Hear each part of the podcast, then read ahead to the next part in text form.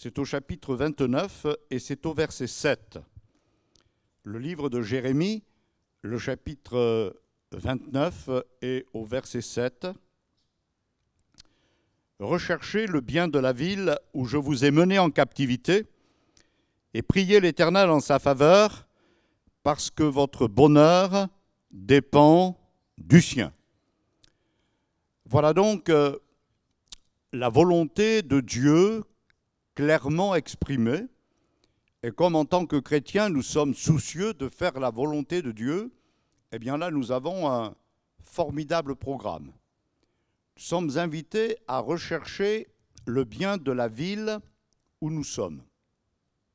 Donc pour ce qui vous concerne ici, c'est de rechercher le bien de la ville de Bordeaux. Alors il y en a qui sont peut-être dans les petits villages euh, alentours, les bourgades alentours.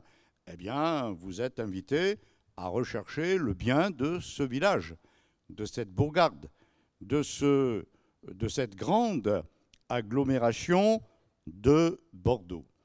On peut peut-être agrandir la vision, on va rechercher le bien de la Grande Aquitaine, on va rechercher le bien de la France, et notre France a de grands besoins. Rechercher le bien de l'Europe, elle est assez mal en point. Bien sûr, on peut rechercher le bien du monde. On peut rétrécir. On va rechercher le bien de sa propre famille, le bien de son propre couple, le bien de ses enfants, le bien de ses parents. En fin de compte, je dois rechercher le bien de mon prochain. Et mon prochain, ce n'est pas celui qui est au bout du monde, que j'aime de tout mon cœur et que je ne rencontrerai jamais. Mon prochain, c'est celui qui est à portée de main, c'est celui qui est à portée de voix, c'est celui qui n'est pas comme moi, peut-être dommage, mais peut-être que c'est bien qu'il ne soit pas comme moi. Et nos différences, eh ne doivent pas nous opposer, mais elles doivent nous enrichir. Je dois rechercher le bien de celui qui n'a pas la même couleur de peau, qui n'a pas les mêmes racines, qui n'a pas la même langue, qui n'a pas la même éducation, qui n'a pas le même caractère, mais qui est là. Et je dois rechercher son bien. Je ne suis pas perdant parce que lui va rechercher mon bien. Donc on a aussi quelque chose à gagner. Et entre autres, il est dit, parce que votre bonheur dépend du sien si l'atmosphère de la ville est saine, si l'administration est bonne, si les élus font ce qu'ils doivent faire, eh bien, il y aura un bénéfice pour nous qui vivons dans cette ville. Si l'atmosphère familiale est bonne, si l'atmosphère du couple est sereine, eh bien, il y a euh, profit pour chacun. Rechercher le bien de l'autre, eh bien, c'est en fin de compte bénéficier de paix et de sérénité.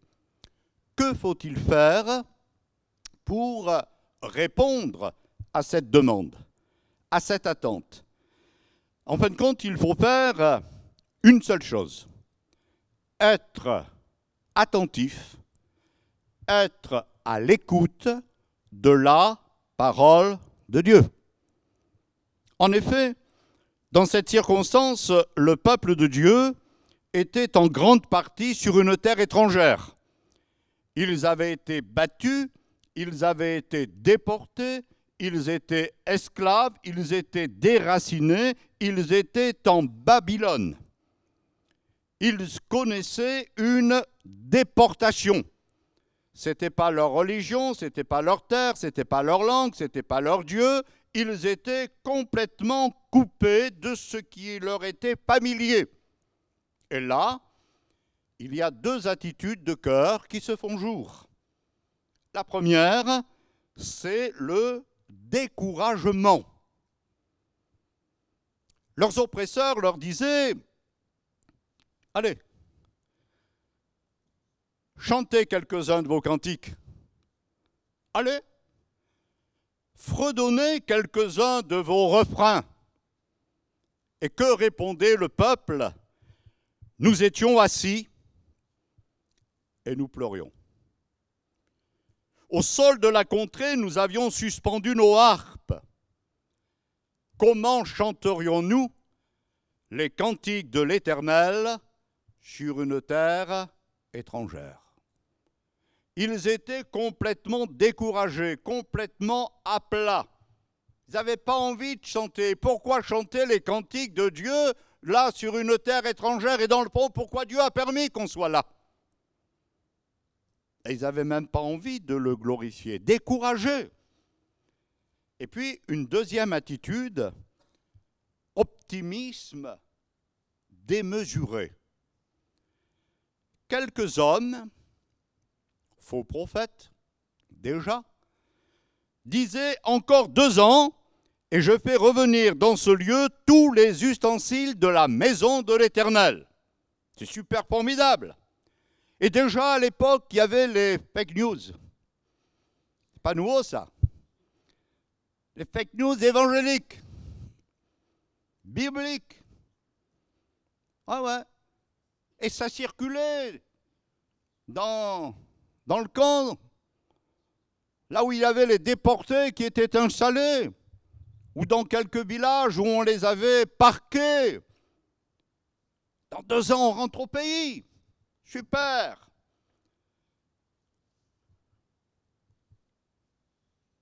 Et il a fallu une parole solennelle de Dieu pour remettre tout d'aplomb, pour ramener le peuple à la réalité, pour le sortir de ses rêves et pour lui permettre d'affronter ses responsabilités.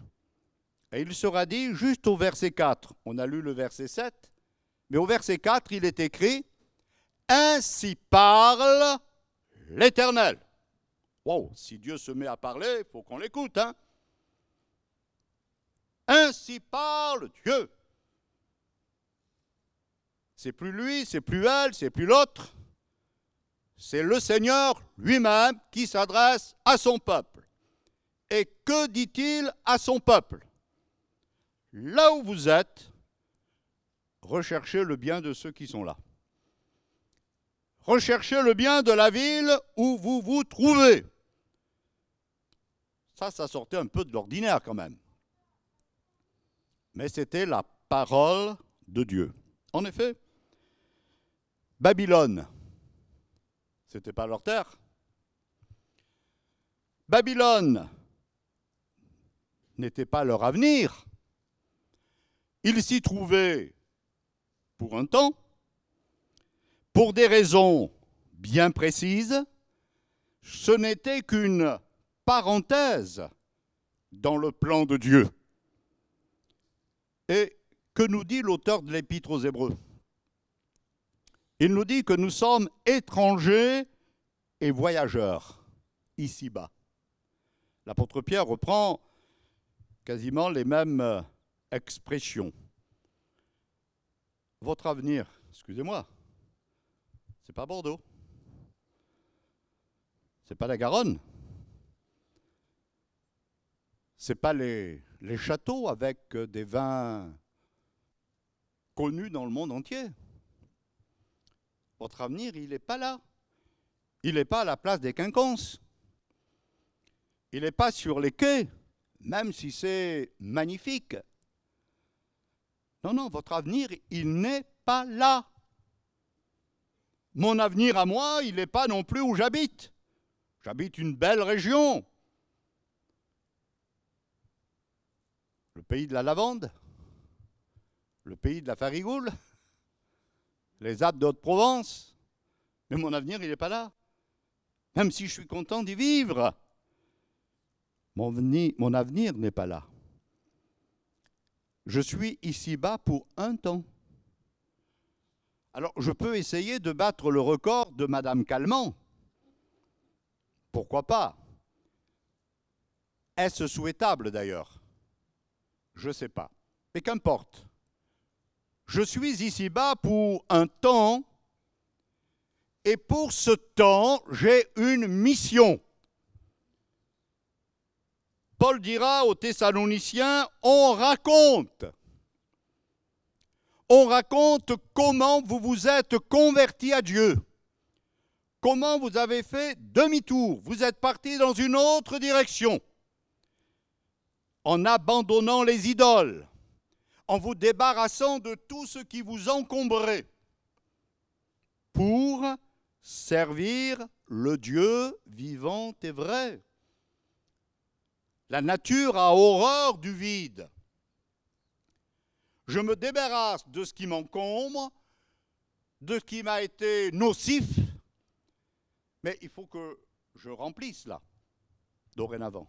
Alors je mets ma vie au service de Dieu, au service de celui que je viens de rencontrer, dans la main duquel je viens de placer ma vie, sans perdre de vue que il revient. En attendant, des cieux son Fils qu'il a ressuscité des morts.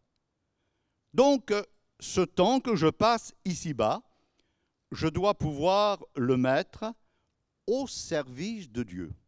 Je dois pouvoir me mettre à la disposition du Seigneur. Qu'est-ce que tu attends de moi? Que puis-je faire? Qu'est-ce qui va contribuer au bien de l'autre, au bien de mon prochain, sachant qu'il y aura un retour favorable pour ma propre vie? Je crois que c'est important de, de considérer eh bien, cela. Nous avons dans l'Écriture eh bien, euh, toutes sortes de témoignages qui nous sont rendus. Jésus lui-même, dans la prière sacerdotale, que va-t-il dire? Ils ne sont pas du monde. Ben oui, on n'est pas du monde. Autrement dit, on n'a pas la mentalité du monde mais je te prie de ne pas les ôter du monde. Je n'ai pas la mentalité, mais je suis là. Je ne suis pas invité à aller planter ma tente euh, au fin fond du désert de Gobi ou de me réfugier au fond d'une grotte en Afghanistan. Je te prie de les laisser là où ils sont. Mais je te prie aussi de les préserver les préserver du mal, les protéger, les garder. Et je les ai aussi envoyés dans le monde. C'est un sacré programme, ça. Seigneur, ils ne sont pas du monde. Bon, on n'a pas sa mentalité. Mais je, je, te prie de les laisser dans le monde. Mais de les garder. Et de leur permettre de servir dans ce monde pendant le temps où ils se trouvent là. Donc dans le monde, j'ai un rôle majeur à jouer. Chacun. Collectivement, nous avons un rôle majeur à jouer. Et pour ce faire, j'ai besoin d'entendre ce qui vient de Dieu. J'ai besoin d'entendre la parole de Dieu. J'ai besoin de me nourrir de la saine doctrine, des paroles de la foi, pour affronter la réalité. Je ne vis pas dans le rêve. Il y en a qui se moquent parfois des chrétiens, ils disent Ouais, ils sont dans les, Alléluia. Moi, je ne suis pas dans les Alléluia. Hein.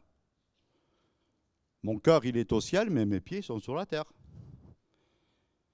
Il faut avoir le courage d'affronter les réalités en comptant sur la grâce de Dieu.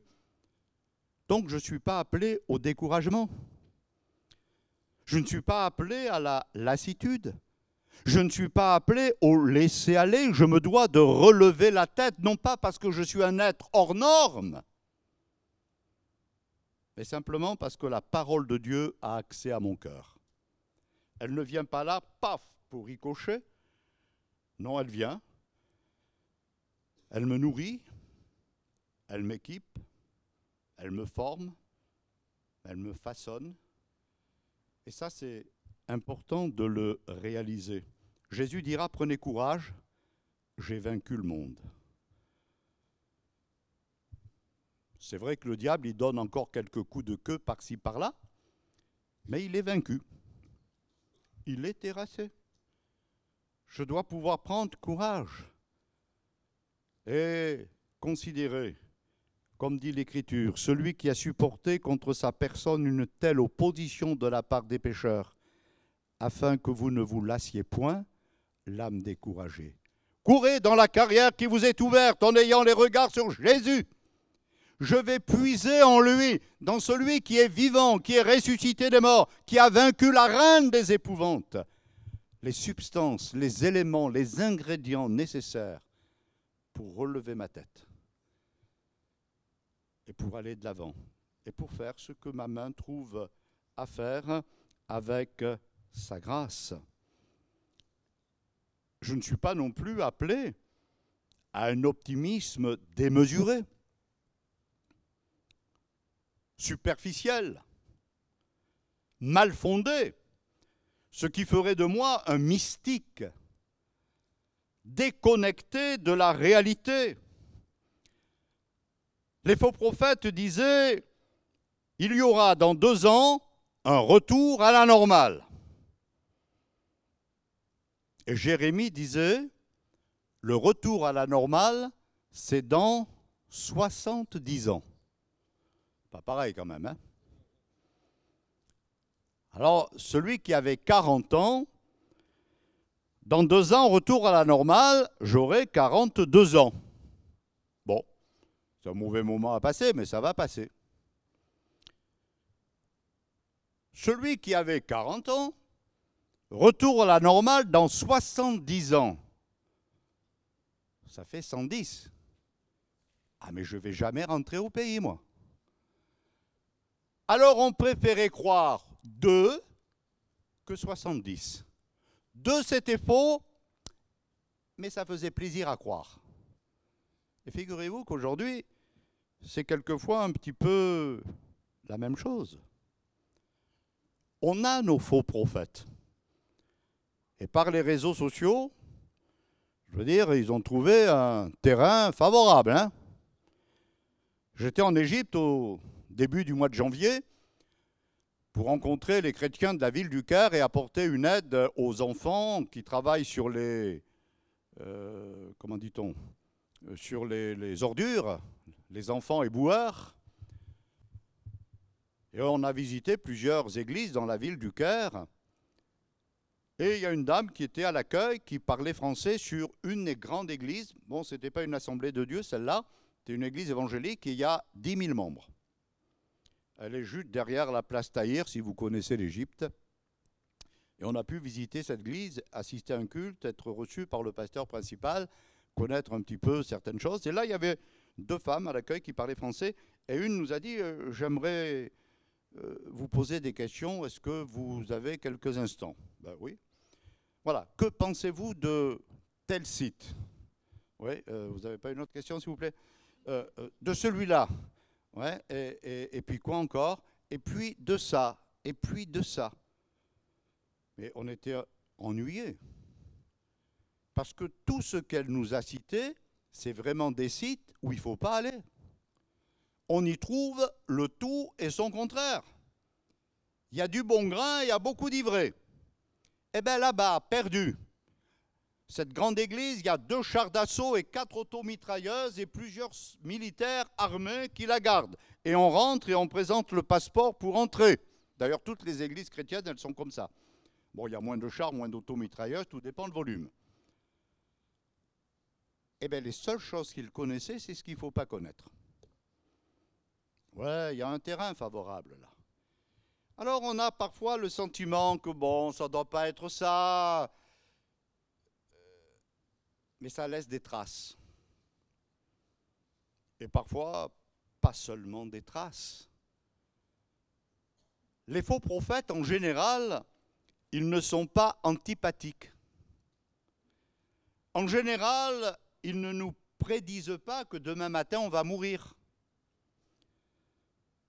Ils sont séducteurs.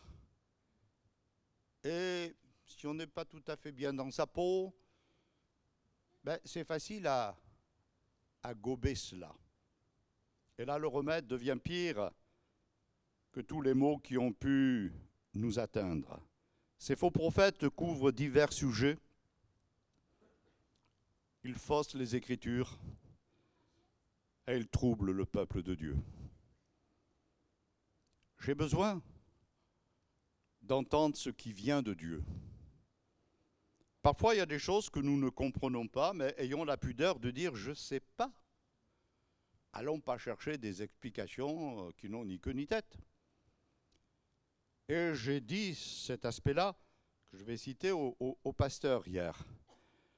Paul dit à Timothée, recherche pour un certain nombre de choses. Et avant de lui dire recherche, il lui dit éloigne-toi d'un certain nombre de choses. Mais dans le recherche, il dit avec tous ceux qui invoquent le Seigneur d'un cœur pur. Bon, si c'était écrit recherche avec tous ceux qui invoquent le Seigneur, ça vous va? Ouh. Ça vous va? Comment non? Moi, ça me va. Hein J'ai aucun problème avec ça. Recherche les bonnes choses avec ceux qui invoquent le Seigneur. Ça me va. Seulement voilà. Le Saint-Esprit qui a inspiré l'apôtre lui fait ajouter qu'il le recherche avec un cœur pur. Dites-moi un peu là est-ce que ça pourrait signifier qu'on pourrait rechercher Dieu avec un cœur qui ne soit pas pur? Ben oui. Ben oui. J'ai la façade. Je fais le jeu de rôle. Je joue à, à Vercingétorix, mais je ne suis pas Vercingétorix. Et quelquefois, eh bien, on peut jouer un rôle on a une façade, on a les mots, on a les gestes. Mais à l'intérieur, c'est pas ça. Alors on va tromper nos semblables, mais pas Dieu. Alors il est bien dit, recherche, mais te mélange pas avec n'importe qui, avec n'importe quoi. Recherche avec honnêteté, avec droiture, avec vérité, dans un cadre de lumière. Et là, assurément, eh bien, tu trouveras. Ainsi parle l'Éternel, sera-t-il déclaré. Et le Seigneur invite, encourage son peuple à vivre normalement. Tu es sur une terre étrangère, eh bien, ok, mais vis normalement. Assume tes responsabilités, sachant que pour le temps où tu es là, tu peux être en bénédiction en bénédiction à cette ville, à ce village, à cette bourgade, à ce quartier, tu t'y trouves que pour un temps, alors que ton rayonnement soit salutaire, bénéfique. Nous sommes encouragés à mettre notre honneur, à vivre tranquille et à nous conduire honnêtement envers ceux du dehors. Quand j'étais jeune pasteur à Casablanca, il y a un, frère qui est arrivé à une réunion de prière comme celle-ci en semaine. Bon, il y avait un petit peu moins de monde. Il arrive et me dit Alain, je les ai roulés. Ah bon? Et qui tu as roulé? Le fisc. Ah Et tu as fait comment? J'ai fait une forte déclaration. Et alors? Eh bien, je viens à la réunion pour demander pardon. C'est pas plus compliqué que ça. Et c'est quand même un peu simple, non, vous ne croyez pas? Nous sommes invités à nous conduire honnêtement envers ceux du dehors. Ouais, mais pasteur, mettez-vous à ma place. Mais j'ai pas du tout envie d'ailleurs de, me mettre à votre place. Ouais, mais dans la génération où nous sommes, tout le monde le fait. Premièrement, c'est pas vrai. Et deuxièmement, si tout le monde le faisait, et que la parole de Dieu nous demande de ne pas le faire, je ne dois pas le faire. Ouais, mais pasteur, vous me faites la remarque à moi, mais à lui, là-bas au fond, vous le lui dites, mais ça ne te regarde pas. Jésus a dit à Pierre, mais que t'importe? Toi, suis-moi. Oui, on essaie toujours de... Non, je dois vivre honnêtement. Alors, que dit Jésus? Nous sommes le sel de la terre. Il dit, vous êtes le sel de la terre, vous êtes la lumière du monde. C'est quand même euh, quelque chose, ça. Hein. C'est pas une exhortation. Ce n'est pas un objectif que nous devons atteindre. C'est un état. Vous êtes. Ce n'est pas vous serez, vous devez devenir, encore moins vous étiez. Non, c'est vous êtes. Celle de la terre et lumière du monde. Pas un des deux, les deux. Ouais, mais vous savez, frère, moi je suis, je suis timide, euh, voilà, je, je préfère être le sel. Parce que le sel, ça se glisse là dans les aliments, ça les relève, on ne voit pas. Non, tu es le sel, mais tu es aussi la lumière. Oui, non, mais je ne veux pas me mettre en avant. Oui, mais tu es la lumière aussi.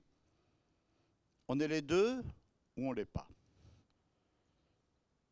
Un jour, dans une réunion, alors je ne donne pas trop les détails, il y a une personne qui se met à, à parler, apparemment, de la part de Dieu, pourquoi pas, et qui dit, voilà, Dieu vous dit, je suis la lumière, il n'y a que moi qui suis la lumière, toi tu te prends pour la lumière, c'est pas possible que tu sois la lumière, etc., euh, etc. Waouh, waouh, waouh, waouh, waouh. Et à la fin de ce moment de prière, je connaissais bien la personne. Je suis allé la voir avec euh, un pasteur qui était responsable de cette personne, et je lui dis, regarde-moi bien droit dans les yeux. Je suis la lumière du monde, Jésus l'a dit. Ben oui. C'est pas de l'orgueil, c'est la vérité. Tu es la lumière du monde, tu es le sel de la terre. Et nous devons mesurer cela. Nous sommes appelés là où nous sommes à relever le milieu ambiant, à donner une saveur là où les choses ne sont plus et à être, eh bien, comme une, une source d'espoir, à lancer un appel. Celle de la terre et lumière du monde. Alors on pourrait trouver bien des exemples. Il y a Daniel, il y a Joseph, il y a Samuel, il y a combien? Leur consécration, leur fidélité à la parole de Dieu n'a pas été un obstacle à leur intégration. Mais au sein de l'incompréhension, au sein de l'injustice, voire même de la persécution, ils ont pu confondre les opposants. Je voudrais juste prendre l'exemple de, Daniel. Daniel, c'est un, un jeune homme. Pas facile de, fixer exactement l'âge qu'il avait quand il a été emmené en captivité. Mais quand on voit un petit peu le nom des rois, euh, c'est un garçon qui avait entre 16 et 20 ans. On l'a arraché à sa famille, on l'a arraché à son pays, on l'a arraché à ses dieux, à sa religion, à ses racines, à sa culture. On a même euh, voulu lui donner un autre nom pour euh, tenter de faire un lavage de cerveau. Comme il était de race royale, qu'il avait belle figure et l'œil vif, on l'a mis dans une école spécialisée pour être formé afin d'être utilisé pour l'administration de Babylone. Et Daniel a fait son chemin. Daniel était sérieux, même à l'étranger, même esclave, on pourrait dire peut-être esclavage doré, il n'était pas dans une mine de sel, dans une mine de cuivre, mais quand même esclave. Deux et deux, ça faisait toujours quatre. Il n'a pas faussé les comptes de Babylone. Non, il a travaillé sérieusement. Et on a remarqué qu'il était sérieux, même peut-être un peu plus sérieux que les gens du cru. Alors il a gravi les échelons. Le roi en a entendu parler. Le roi s'est pris d'intérêt pour cet homme esclave, hébreu. Et puis le travail était tellement bien fait qu'il est arrivé presque au, sommet de l'échelle, sur le plan hiérarchique. Et les gens ne comprenaient pas comment il n'est pas d'ici, c'est un esclave, il a les promotions et nous, on ne les a pas. Alors, on a déclenché un audit. Alors, je ne sais pas s'il y a des chefs d'entreprise ici. Un audit, c'est toujours un petit mauvais moment à passer. Et plus l'entreprise est importante, euh, ben voilà, plus ça va durer. Et celui qui vient pour faire l'audit, il est payé pour trouver quelque chose. Et là, c'était les, adversaires, les opposants, les méchants, les voyous. Conclusion, on ne trouva rien à redire, aucune faute et rien de mauvais. Tout était nickel. Rien n'était mauvais, tout était bon. Ouais, mais il faut qu'on se débarrasse de Daniel. Hein. ah ouais, j'ai une idée. Il est pieux. Eh bien, on va le coincer sur sa piété. Et on avait remarqué qu'il priait trois fois par jour en direction de Jérusalem. Et c'était le respect de la parole. Ce n'était pas comme les musulmans qui prient en direction de la Mecque. Si vous êtes dans la famine, si vous êtes dans l'épreuve, si vous êtes euh, euh, étranger, etc., eh bien, tournez vos regards vers Jérusalem parce que c'est là la source de l'espérance, c'est là que va venir le Messie, le libérateur, le sauveur. Et on avait remarqué ça. Alors on a dit, on va le coincer. Roi, fais paraître un édit que personne dans le royaume ne prie pendant 30 jours. Et si quelqu'un a vraiment besoin de prier, c'est toi que la personne devra invoquer. Bon, le roi n'a pas très bien compris ce qui se passait, mais il a fait paraître l'édit. Dites-moi, qu'est-ce que vous auriez fait? Qu'est-ce que j'aurais fait? Seigneur, pendant 30 jours, il ne faut pas prier. Donc pendant 30 jours, j'ouvre pas ma fenêtre en direction de Jérusalem. Si je le fais, ils vont m'attraper. Et ils vont me tuer. Ça serait quand même dommage qu'on perde un pasteur comme moi. Ben oui. Alors écoute Seigneur, je vais laisser la fenêtre fermée, mais dans la pièce, je prierai. Et je prierai au fond de moi, mais tellement fort à l'intérieur qu'il n'y a que toi qui m'entendras. Ouais, mais dans le fond, si je fais ça, ils vont dire que je suis un lâche, que j'ai peur, que ma foi, ça représente rien du tout, qu'à la moindre menace, je prie bagage. Donc, Seigneur, le mieux, c'est de faire comme j'ai l'habitude de faire. Et c'est ce qui s'est produit. Et ce qui devait arriver arriva. On a saisi Daniel en flagrant délit de prière, en flagrant délit d'intercession. On l'a pris et on l'a jeté dans la fosse aux lions. Et les lions, ils ont fait la grève de la faim.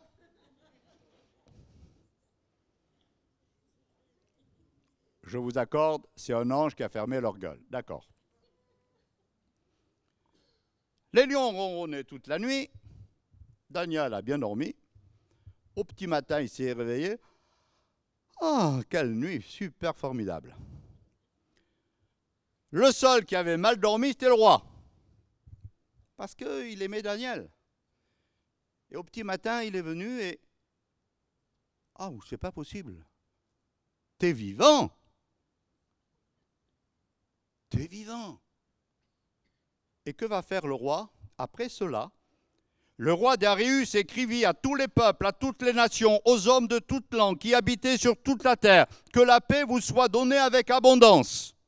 J'ordonne que dans toute l'étendue de mon royaume, on ait de la crainte et de la frayeur pour le Dieu de Daniel, car il est le Dieu vivant, il subsiste éternellement, son royaume ne sera jamais détruit, sa domination durera jusqu'à la fin. C'est lui qui délivre et qui sauve, qui opère des signes et des prodiges dans les cieux et sur la terre. C'est lui qui a délivré Daniel de la puissance des lions. Vous vous rendez compte ce témoignage? C'est un super message d'évangélisation, ça, non? Par un païen, mais alors un vrai, hein? Eh oui. Simplement parce que Daniel a recherché le bien du pays où il était pour le temps où il y était. C'est pas plus que ça. Et le témoignage de son Dieu a été extraordinaire. Pour la petite histoire, Daniel avait environ, quand ça s'est produit là, 80 ans. Et ça faisait environ 60 ans qu'il était sur cette terre étrangère. C'est long, non? Mais il a toujours été fidèle. Il a toujours fait les choses sérieusement. Il n'est jamais rentré dans son pays. Il est mort en Babylone. Mais il a été fidèle. Frères et sœurs, c'est cela, rechercher le bien de son prochain. C'est cela, rechercher le bien de sa ville, le bien de sa région, le bien de sa famille. C'est simplement cela. On est dans un contexte politique, économique, moral, spirituel complètement décadent. Et Dieu souhaite trouver des hommes et des femmes fidèles. Et pas seulement des hommes et des femmes fidèles, mais des communautés qui soient fidèles. Alors je vais terminer rapidement par deux exemples. Je dois au monde l'évangile, la bonne nouvelle. Je dois m'ouvrir comme l'enfant avec ses pains et ses poissons et comme la femme samaritaine. Et rapidement, je vais citer deux, trois points sur ces deux situations. La samaritaine. Il est midi, il fait très chaud, Jésus est fatigué, il est resté au puits de Sichar et les disciples sont allés en ville pour faire les courses. Et à midi, il y a une femme qui vient pour puiser de l'eau. Dans cette région du monde, jamais une femme ne vient à midi puiser de l'eau. Il fait trop chaud.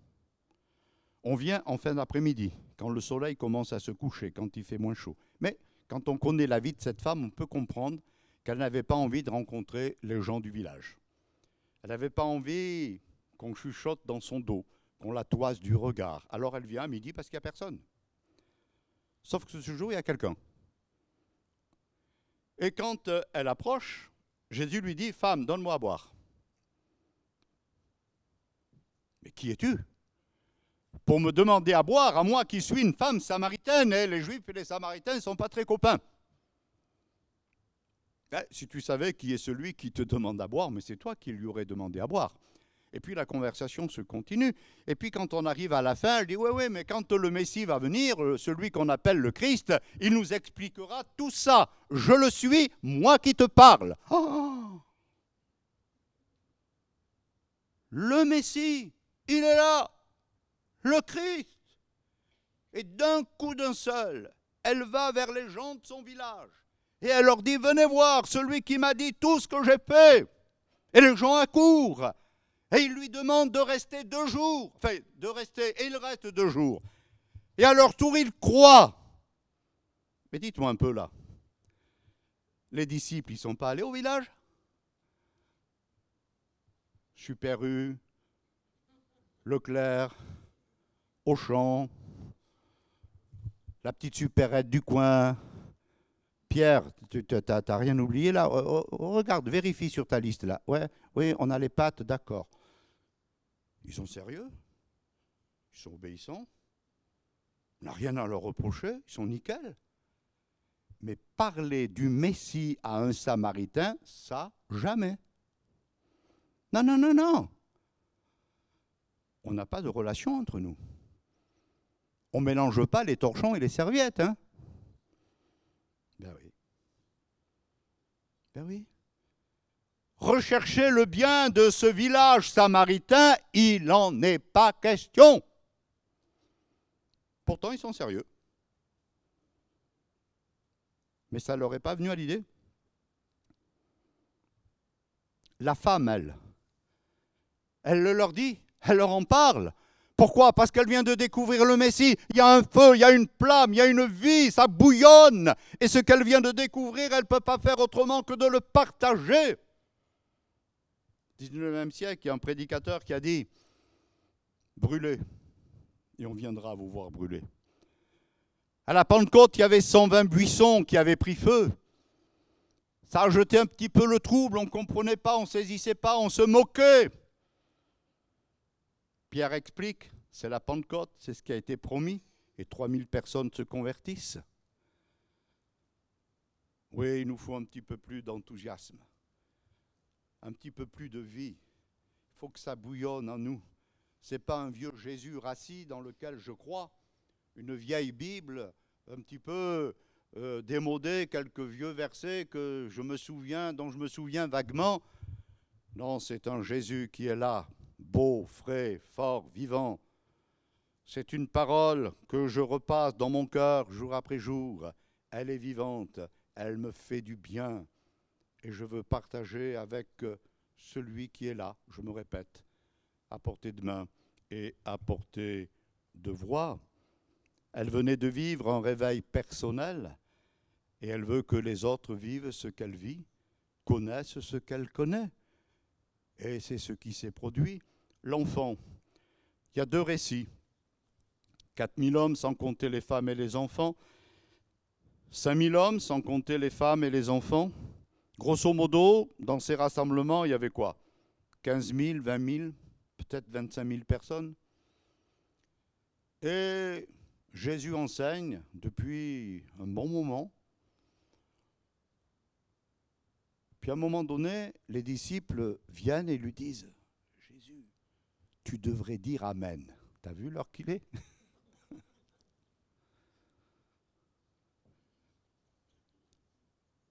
Ils étaient intéressants, ces disciples. Ils savaient l'heure qu'il était. ils avaient quand même un peu de jugeote. Hein. Ils, voyaient qu'il se faisait tard.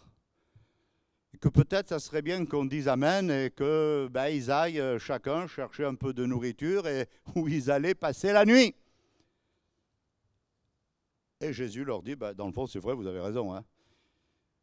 Donc moi, je vous demande de leur donner à manger. Attends, Seigneur, c'est pas ça qu'on a dit. Hein on a dit, tu dis Amen, tout le monde se disperse et on se débrouille comme on peut. Oui, mais moi, je vous dis, donnez-leur à manger. Attends, Seigneur, euh, tu, tu réalises ce que tu es en train de dire? Nous n'avons que, nous n'avons que cinq pains et deux poissons.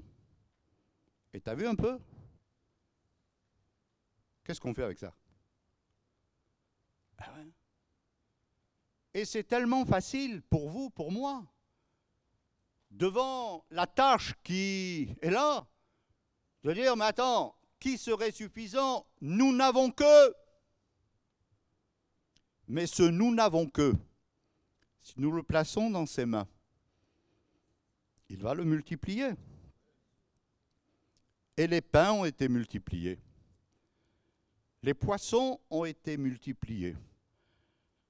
En étant en Israël, pas dans le groupe, parce qu'ici ils sont super bien, mais j'ai entendu des gens dans certains groupes qui m'ont dit, pasteur, waouh, ils sont beaux ces poissons, on aurait aimé manger les poissons que Jésus a multipliés. Pourquoi pas Mais ils ont autant d'arêtes que cela. Hein.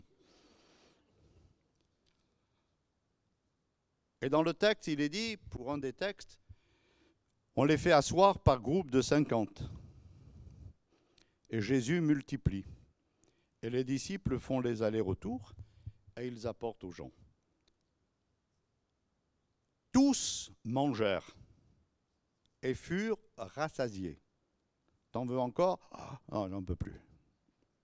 Ah, tous mangèrent, tous furent rassasiés.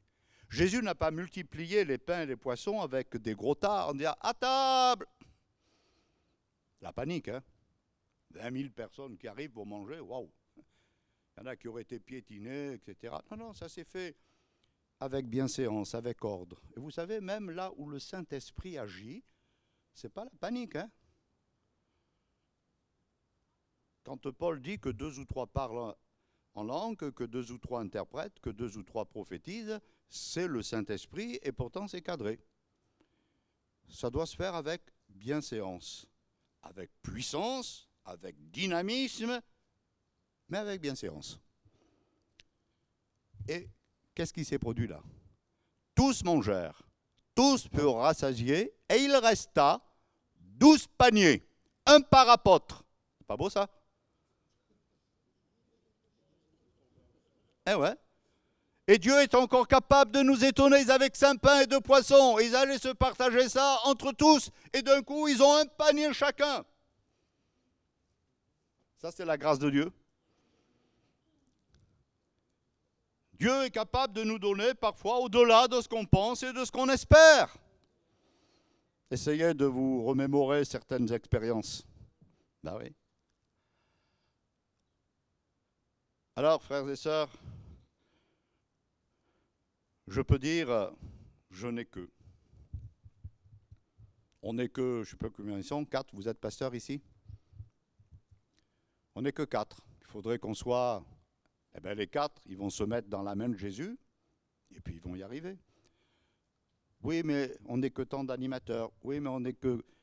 Oui, oui, d'accord, nous n'avons que. Mais ce nous n'avons que, mettez-le dans ses mains, et Dieu va nous étonner. Et j'aime à dire, et je termine là, essayons d'avoir un cœur d'enfant pour nous laisser encore surprendre par Dieu étonné par Dieu. Je puisse avoir ce regard d'émerveillement. Wow, Seigneur, je ne m'y attendais pas, mais tu m'as fait ce cadeau. Qu'est-ce que tu es bon, Seigneur. Ah ouais. Laissons-nous surprendre par Dieu. Laissons-nous étonner par lui. Je n'ai que, d'accord, mais ce je n'ai que, mets-le dans ses mains. Et Dieu va faire de grandes et de belles choses. Ce que je vous demande, c'est pas d'être découragé, c'est pas de devenir des mystiques, c'est de rechercher le bien de la ville où vous êtes, de la famille dans laquelle vous êtes. Mais pourquoi je suis né dans cette famille Ce C'est pas possible, ils sont pauvres, alors que lui, il est dans une famille riche. Ça n'a pas d'importance. Recherche le bien de ta famille. Recherche le bien de ton prochain parce que ton bonheur dépend du sien. Amen. Seigneur, merci pour cette soirée et pour ce temps où nous partageons ta parole. Et je veux croire ce soir que plusieurs ont toutes sortes de projets dans leur cœur, toutes sortes de pensées, mais ils disent, nous n'avons que. Comment vais-je faire? Je suis si petit, il me manque ça. Je ne sais pas comment m'y prendre. Seigneur, puisse-t-il comprendre que ce peu qu'ils ont, ils peuvent le placer dans tes mains. Et toi, tu vas changer le cours des choses, les circonstances. Et là où c'est comme bloqué, tu vas ouvrir. Là où c'est peut-être largement ouvert et que c'est tentant, tu vas peut-être fermer parce qu'il y a quelque chose de meilleur. Nous voulons simplement être à ton écoute. Oui, simplement à ton écoute.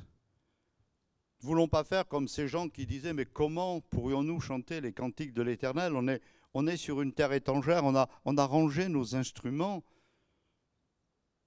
Non, là où nous sommes, nous voulons chanter ton nom. Le cadre n'est peut-être pas favorable, mais tu es là. Et pour nous, te glorifier, t'adorer, t'élever, c'est notre bonheur. Nous ne voulons pas nous nourrir de choses qui sont comme des gadgets spirituels. Nous voulons nous nourrir de ta parole. Parfois, nous ne la comprenons pas, alors nous la relisons. Et nous la relisons encore pour qu'elle puisse s'éclairer à notre cœur. C'est bon de repasser ta parole. Je te prie vraiment pour, euh, pour cette Église qui depuis des dizaines d'années œuvre dans cette ville.